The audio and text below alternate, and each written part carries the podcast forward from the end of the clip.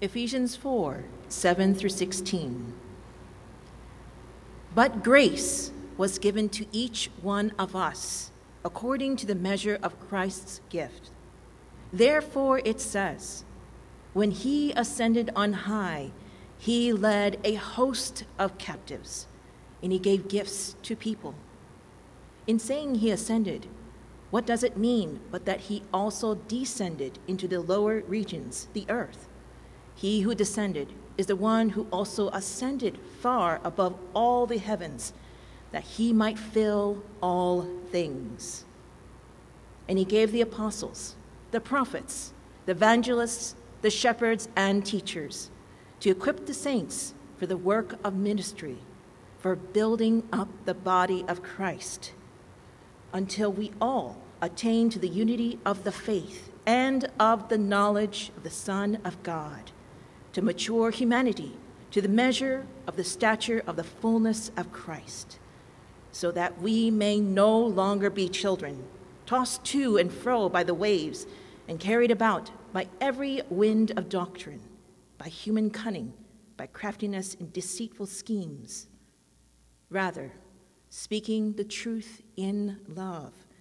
We are to grow up in every way into Him who is the head, into Christ, from whom the whole body, joined and held together by every joint with which it is equipped, when each part is working properly, makes the body grow so that itself builds itself up in love. The word of the Lord.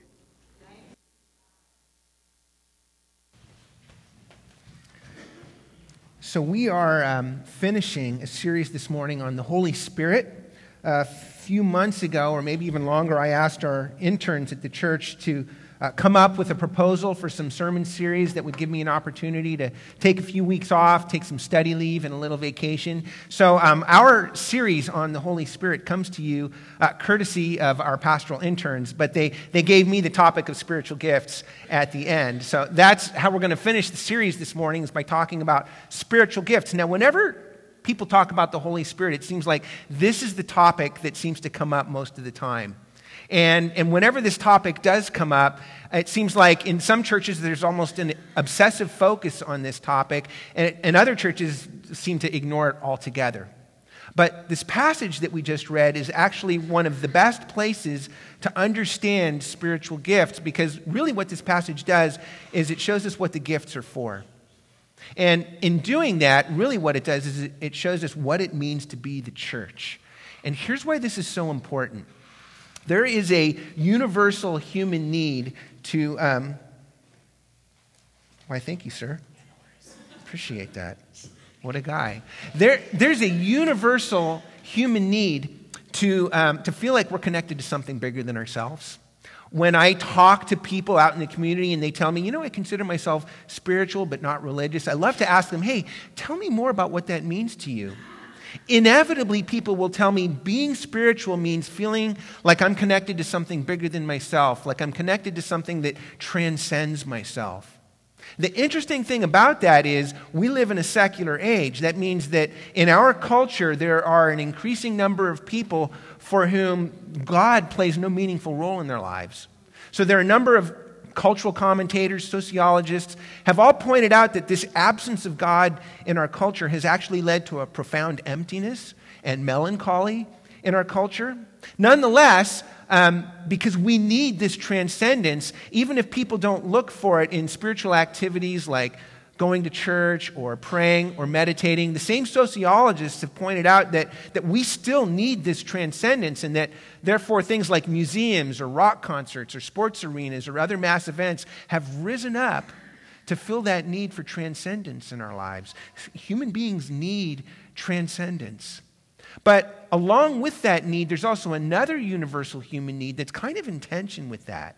Because in addition to transcendence, every human being also needs to feel like I want to put this? Like you're special. Like you. Little old you.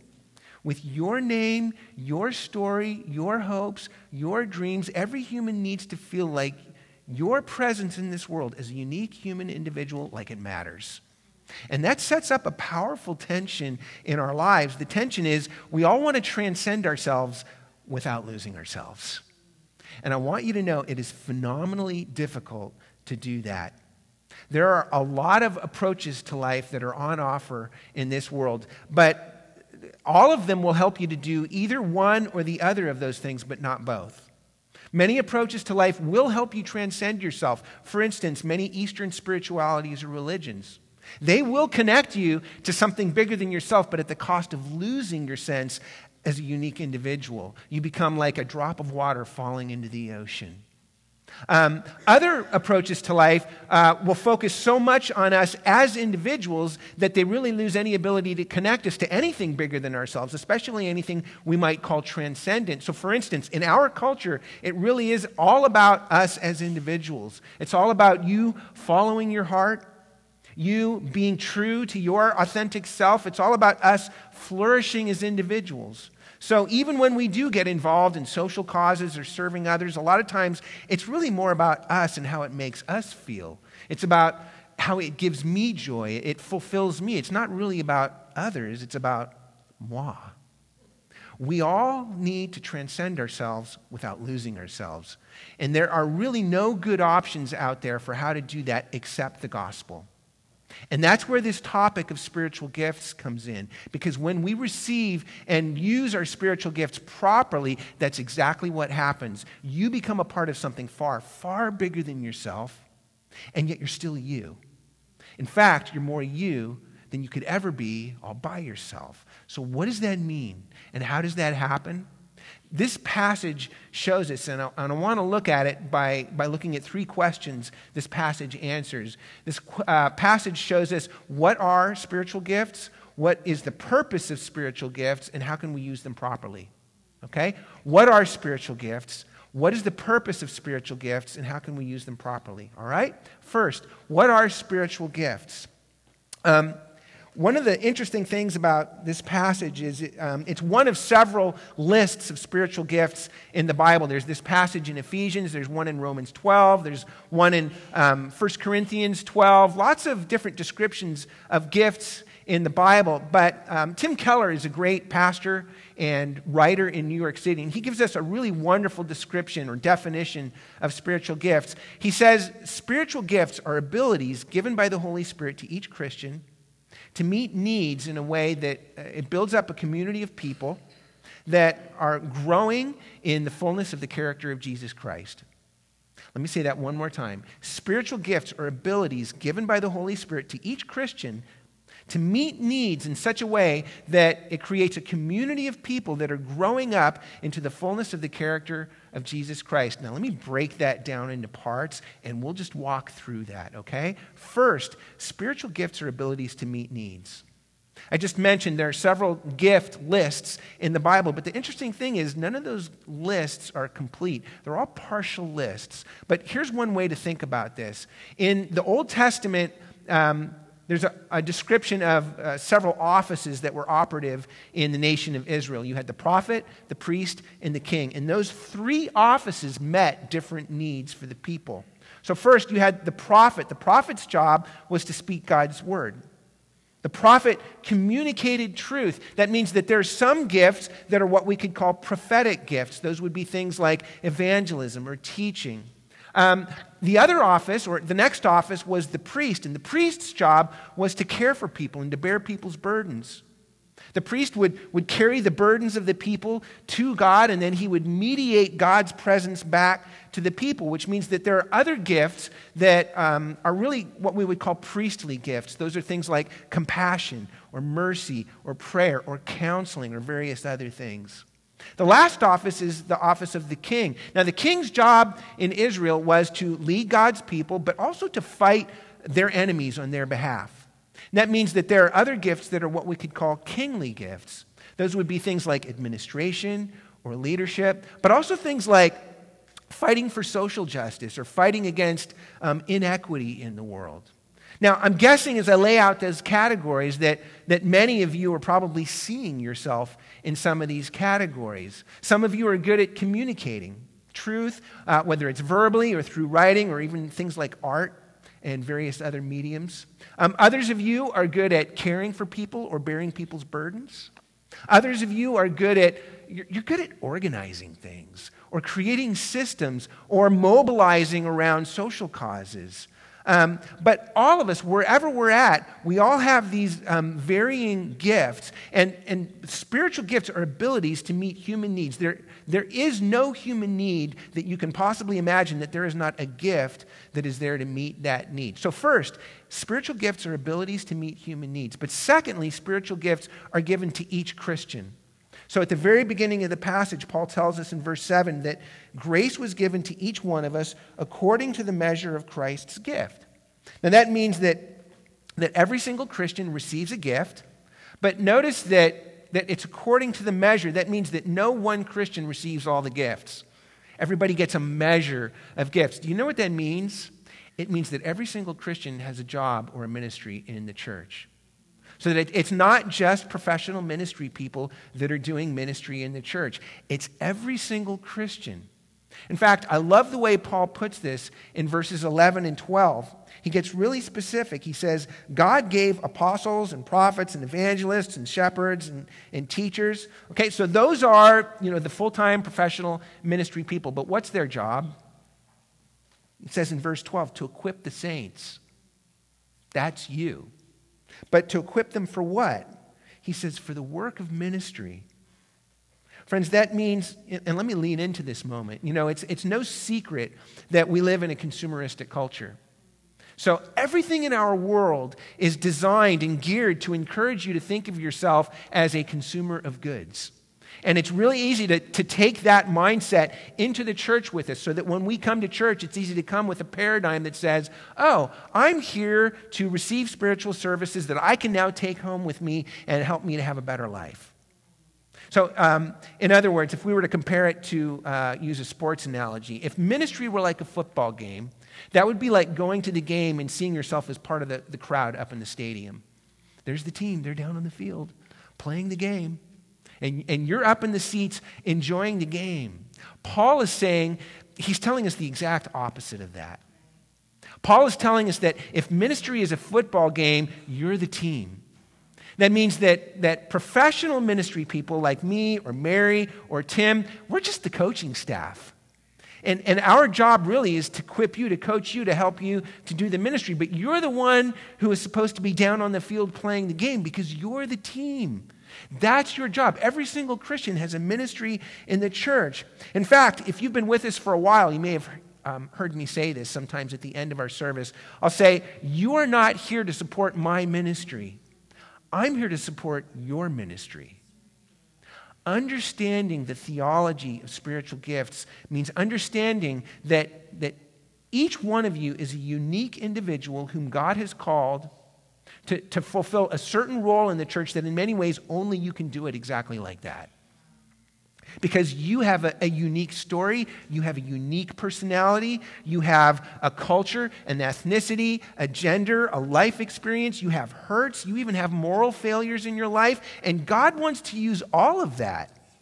In fact, just a little bit earlier in the letter to the Ephesians, Paul says that we are God's workmanship, created in Christ Jesus uh, for good works which he prepared beforehand that we might walk in them. Very simply, that means that God has certain things that he wants done in the world, and he wants them done in certain ways, and, and, and that you are somebody who really, only you can do it like that. That means that there is no other religion or approach to life in the world that puts that kind of worth and value and emphasis on the uniqueness of every human individual. That means that in God's kingdom, there are no expendables. Friends, uh, wherever you're at this morning, in life. And we're all in different places, okay? Some of you are students, some of you are in the home, some of you are in the workforce, others of you are out in the community. And, and you all have different gifts, whether it's prophetic or priestly or kingly or some mixture of those things. But wherever we're at, God calls every single Christian in the church to a ministry. Every single one of us has a job to do. So, for instance, my job as the pastor, I'm not supposed to be doing all the teaching in the church. You know, we have a couple of classes starting up this fall. I'm not teaching them. To do that would be to rob some Christian of their ministry. Or uh, my job as the pastor is not to do all of the shepherding in the church, to do all of the caring for other people. That to do that would be to rob some of you of your ministry. Every single Christian, because the Holy Spirit gives gifts to meet needs to every single Christian, means we all have a job. We all have a ministry in the church. And that leads to our next point. We've just seen what spiritual gifts are, but secondly, we need to find out what is their purpose? What is the purpose of spiritual gifts? Paul said the work of ministry. Okay, great. But what does that actually mean? He goes on to flesh that out a little bit more when he says, that it's for building up the body of Christ until we all attain to the unity of the faith and of the knowledge of the Son of God, to mature humanity, to the measure of the stature of the fullness of Christ. And that's a lot of words. but what Paul is basically saying is very simple. First, notice he says that it's about building up the body of Christ. That's the church. The church is not a building. The church is a community of people, and you are the church. You are part of the church. It's the body of Christ. That's what Paul calls it. And notice when we talk about that, it means that, first of all, um, spiritual gifts, the purpose of gifts, is not about us as individuals, it's about the body. It uses us as individuals, and it's impossible to accomplish without us as individuals. But it's not about us as individuals, it's about the whole, it's about the body. It's, it's called the body of Christ. And that's actually a great metaphor because when you think about a body, you think about the whole thing, right? I mean, a body is comprised of individual parts, and without those parts, it wouldn't be a whole body. If it was missing a thumb or a toe, then the body would be incomplete. Or if the thumb or the toe was sick or broken or, or not working properly, then the whole body wouldn't be what it's supposed to be. But it's not about the individual parts, it's about the whole thing, it's about the whole body. That's the purpose of spiritual gifts. But why? What is the ultimate purpose of the gifts? Paul tells us it's very simple it's to make us more like Jesus. That's it. So notice how he says this. Um, he says, Till we all attain to mature humanity, to the measure of the stature of the fullness of Christ. That is the true purpose of spiritual gifts. It's to make us more like Jesus. In fact, it's almost humorous the way he puts this. Um, in verse um, 13, he says that he wants us to be mature. And then in verse 14, he says, so that we may no longer be children. Rather, verse 15, we are to grow up into Christ. Do, do we know when we've been insulted? Paul is saying that we're spiritual babies, that we're immature and we need to grow up. The purpose of spiritual gifts is to help us to grow up into the character of Jesus, to help us to grow up into the fullness of Christ. In other words, the real test of whether we're using our spiritual gifts properly is not whether we're doing it really, really good. It's not whether we're doing a really, really effective job at utilizing whatever gift it is. The true test of whether we're using spiritual gifts properly is whether it's bearing spiritual fruit in the lives of other people. The real test is is it helping make people more like Jesus? Are we becoming less anxious, less proud, um, less jealous, less irritable, less self centered? Are we becoming better listeners, better servants, better friends? Are we becoming kinder, more patient, uh, more self controlled, more responsible, more diligent, more forgiving, more compassionate? The, the real test is whether the gifts are producing the fruit of the character of Jesus in the lives of other people. The real point of the gifts is to bear fruit in the lives of, of other people, and we should never confuse those two things. In fact, I've been really impacted by a great book by a wonderful theologian named J.I. Packer. He wrote a book called Keep in Step with the Spirit. And it's one of the best, maybe the, the best book for me personally that I've ever read on the work of the Holy Spirit in our lives. It's a very practical book. J.I. Packer says that one of the worst mistakes that we can ever make is to confuse spiritual gifts with spiritual fruit. Fruit is character. The fruit of the Holy Spirit is character. It's maturity, spiritual maturity. It's, it's Christ likeness. It's growing up into the character of Jesus Christ. And it's a mistake to confuse spiritual gifts with spiritual fruit. In fact, um, I would go so far as to say that spiritually speaking, this is a life or death issue. And here's why We live in a culture that says your ultimate worth and value as a human being is completely tied up with your performance. That means that it would be easy to get out there in the world with your spiritual gifts. And, and if you're exercising them well, if, um, if you're experiencing some measure of success, if people's lives are being changed, if people are being touched, it'd be really easy to think, wow, God must be pleased with me. Now I can feel good about myself. Now I can know that I'm okay. What's happened? You've confused the gifts for fruit. It's one of the most dangerous things we could ever do because it's possible to have all kinds of spiritual gifts and yet still be empty. Uh, do you recognize the name Judas Iscariot? Judas was one of the 12 original disciples of Jesus. Judas Iscariot had spiritual gifts. He was out there with the other 11 disciples doing ministry. He was healing people. He was casting out demons, and yet he was far from God. He was lost. He betrayed Jesus. It is possible, friends, to have all kinds of spiritual gifts and yet still be deeply empty and using those gifts as a way of trying to fill up that emptiness. My wife Jenny and I have been watching uh, a Netflix show recently called The Crown. It's all about um, Queen Elizabeth and, um, and the royal family. And uh, one of the main storylines in that show is all about Queen Elizabeth's sister, the Princess Margaret. Um, it, Margaret fell in love with a man and they wanted to get married, but because he was divorced, the church wouldn't let them get married. Now, I don't know what Margaret was like in real life, but in the show, Margaret keeps slipping deeper and deeper uh, into this uh, profound emptiness. There's this inconsolable sadness about her life. Um, but then her birthday comes up, and it's time to take her annual birthday photograph. So they dress Margaret up like a princess and they put this fairy tale background behind her.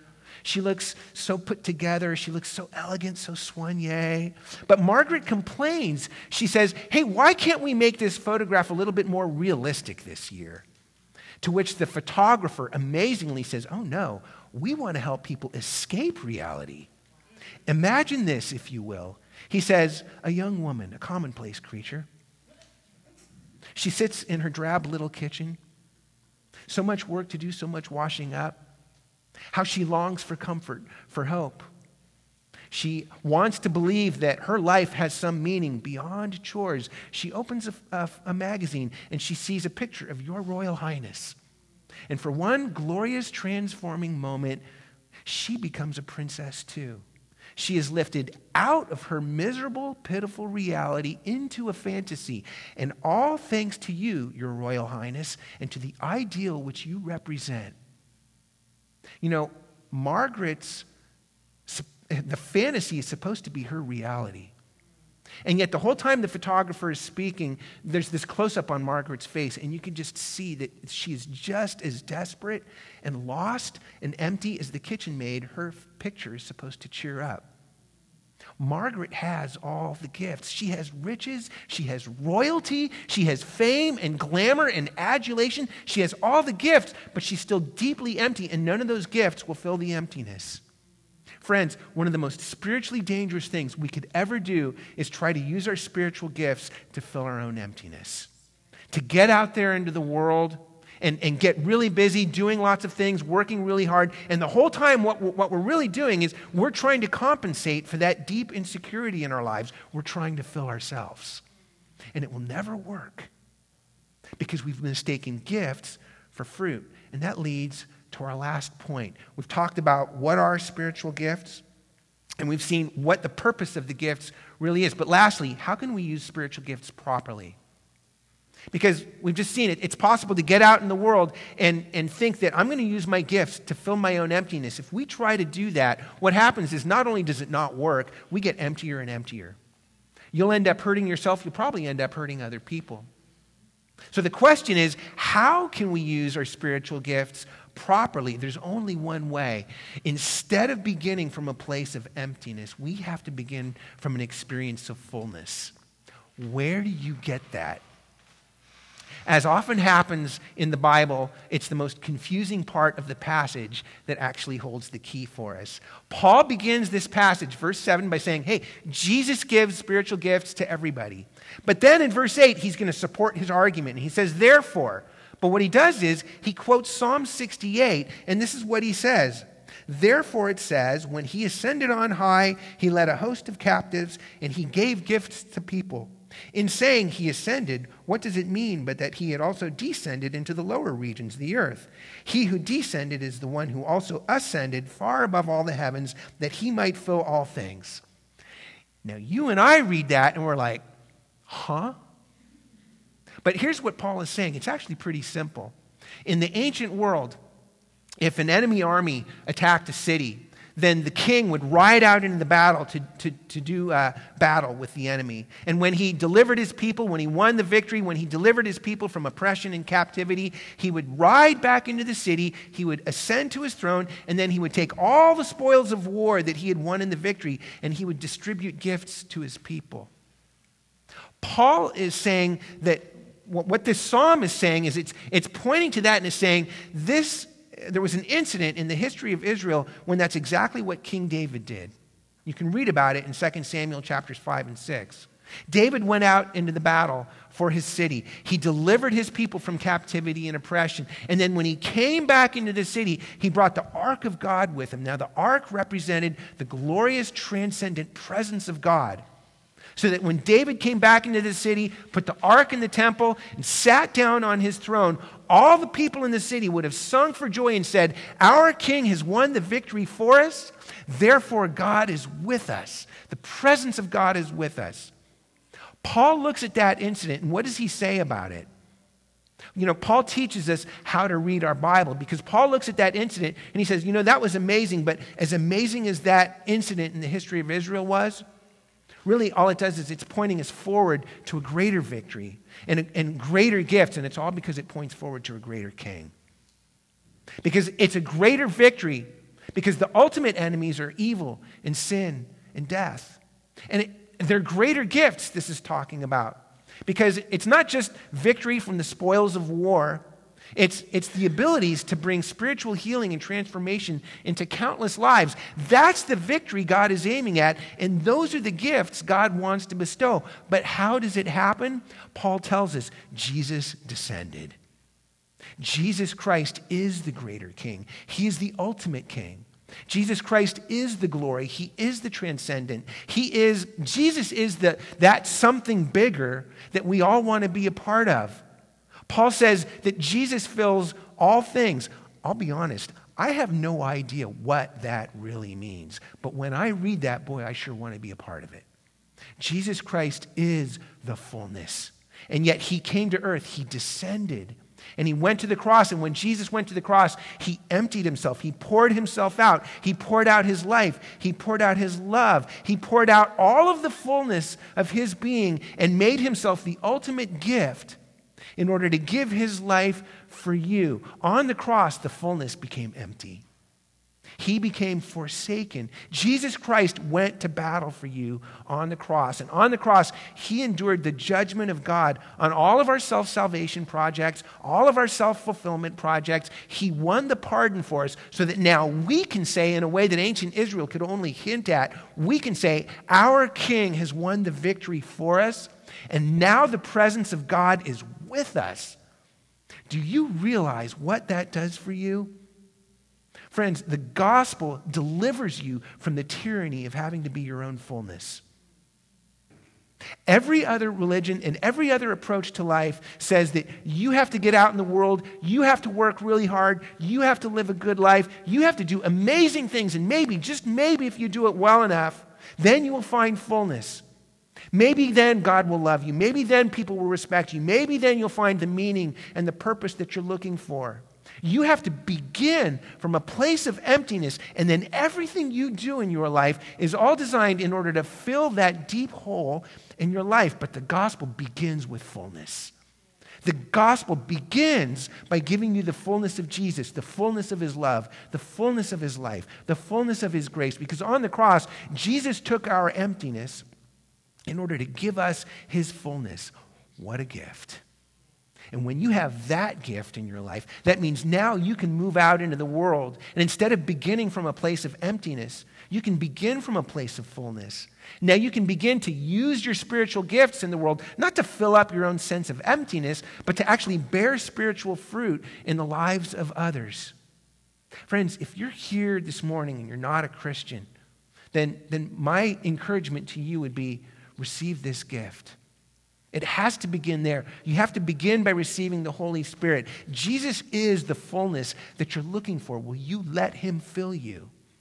And if you are here this morning and you're a Christian, then my question is this Are you in the game? Do you want to get in the game? It's actually pretty simple. If you ask, well, how do I do that? It's pretty simple. Get out there and start trying lots of different things, and then see which one of those things God blesses to bring fruit into the lives of other people. But for all of us, consider the fullness that Jesus poured out for us on the cross. Consider the fullness that Jesus Christ gives to us by means of his gospel. Jesus took our emptiness in order to give us his fullness. And when you see him doing that for you, when you see him taking your emptiness, all of a sudden that begins to fill you. And when you get filled, all of a sudden you begin to get free. And when you begin to get free, all of a sudden you begin to bear fruit in the lives of other people. Let's pray. Father, we thank you for the ultimate gift of Jesus. Father, He is the fullness. He is the, the, the measure of the stature and the ultimate endpoint of, of everything that we would ever aspire to and ever imagine, Father. We pray that you would help us this morning, wherever we're at, spiritually speaking. Lord, if, if, if our eyes are, are looking for fullness, if our hearts are yearning for something to fill the emptiness, help us to see that Jesus is the fullness that, that heals all our emptiness. And, and if we have received that fullness, Father, I pray that you would help us this morning to, um, to get deeper into the game and to exercise our gifts, not in order to fill our emptiness, but because we've already received fullness. Help us to bear fruit in the lives of others. I pray that you would fill this church with your Holy Spirit and that you would help us to take the lessons we've learned over these last few weeks and, and, and, and that you would um, use them in and through the lives of this church for the benefit and the good and the, and the spiritual fruitfulness of the whole city around us. For we pray it all in Jesus' name. Amen.